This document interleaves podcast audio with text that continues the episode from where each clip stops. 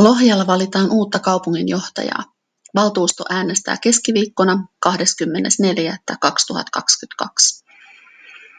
Kaupunginjohtaja hakua varten kaupunki käytti rekrytointiyritystä apuna, jotta saisimme parhaat mahdolliset ehdokkaat.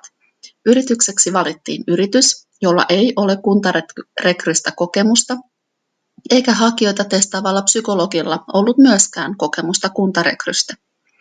Kaupunginhallitus valitsi työryhmän, joka haastatteli rekryfirman esittämät ehdokkaat. Työryhmä valitsi hakijoista kolme, jotka nyt ovat ehdolla Lohjalle kaupunginjohtajaksi. Eilinen valtuustoinfo käytettiin eilen kokonaan kolmen ehdokkaan haastatteluihin. Aluksi ehdokkaat esittäytyivät koko valtuustolle vuorollaan ja sen jälkeen jakauduimme ryhmiin, jotta jokainen ehdokas kävi vuorollaan ryhmien haastateltavana. Pidin hieman hämmentävänä jakoa ja olinkin kysynyt, voisiko olla mahdollista, että haastattelut olisivat valtuustosalissa, jotta jokainen kuulisi kaikkien ryhmien kysymykset ja hakijoiden vastaukset. Nythän me emme saaneet kokonaiskuvaa, sillä ryhmät todennäköisesti kysyvät eri kysymyksiä, emmekä me kaikki kuule kaikkia vastauksia. Pyyntööni sain vastaukseksi vain epämääräisiä, olemme työryhmässä päättäneet näin koska. Lisäksi huomautettiin, että ryhmien tulee käydä ryhmien välisiä keskusteluja, eikä tästä haluttu keskustella enää sen enempää. Oli miten oli. Tällä tavalla nyt mentiin ja haastattelimme ehdokkaat. Ryhmäämme kuului oman ryhmäni lisäksi perussuomalaiset ja vihreät. Etukäteen oli sovittu, että ryhmät kysyvät kahdesta kolmeen kysymystä ja jos jää aikaa, meillä oli 20 minuuttia per haastattelu, voi kysyä lisäkysymyksiä. Ryhmässämme oli mielestäni hyvin mietittyjä kysymyksiä ja haastateltavat vastasivat kuten parhaiten kykenivät. Olimme saaneet haastateltavien suosituskirjeet, ansioluettelot ja motivaatiokirjeet sekä vielä esittäytymiset infossa ja haastattelut ryhmissä. Materiaalia siis oli tutustuttavaksi. Haastattelut toivat lisää pohdittavaa ja syvensi käsitystä hakijoista. Aion äänestää siltä pohjalta, mitä ajattelen Lohjan tarvitsevan.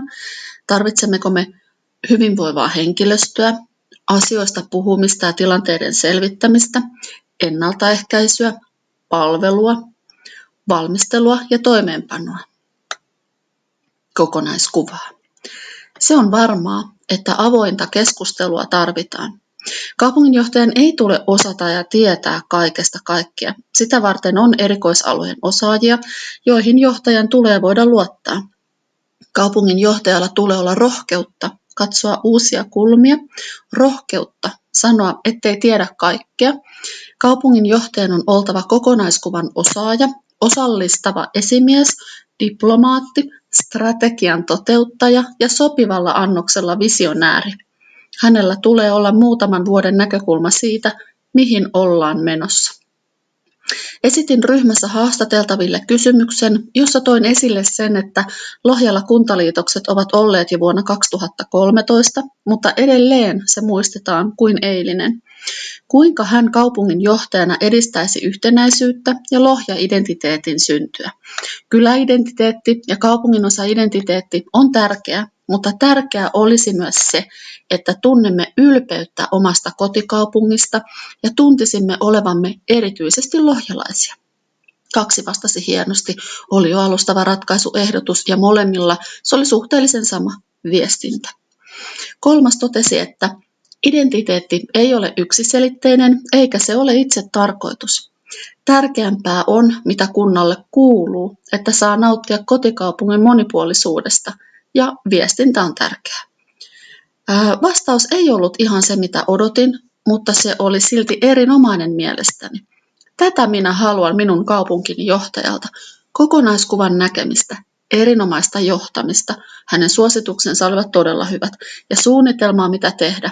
Hän oli jo valmistautunut, mitä tekisi, jos valittaisiin ja mikä olisi suunta sekä toteuttamista. Jäimme muuten vielä haastattelujen jälkeen koko haastatteluryhmä tekemään yhteenvetoa ja jakamaan huomioitamme, ja se keskustelu oli tosi hyvä. Oli todella hyvä kuulla muiden tekemiä havaintoja, sai vähän eri näkökulmia omiin havaintoihin. Lähtiessämme huoneesta oli yksi valtuustoryhmä tulossa omaan valtuustoryhmäkokoukseen ja he huomauttivat meille pitkittyneestä istunnostamme.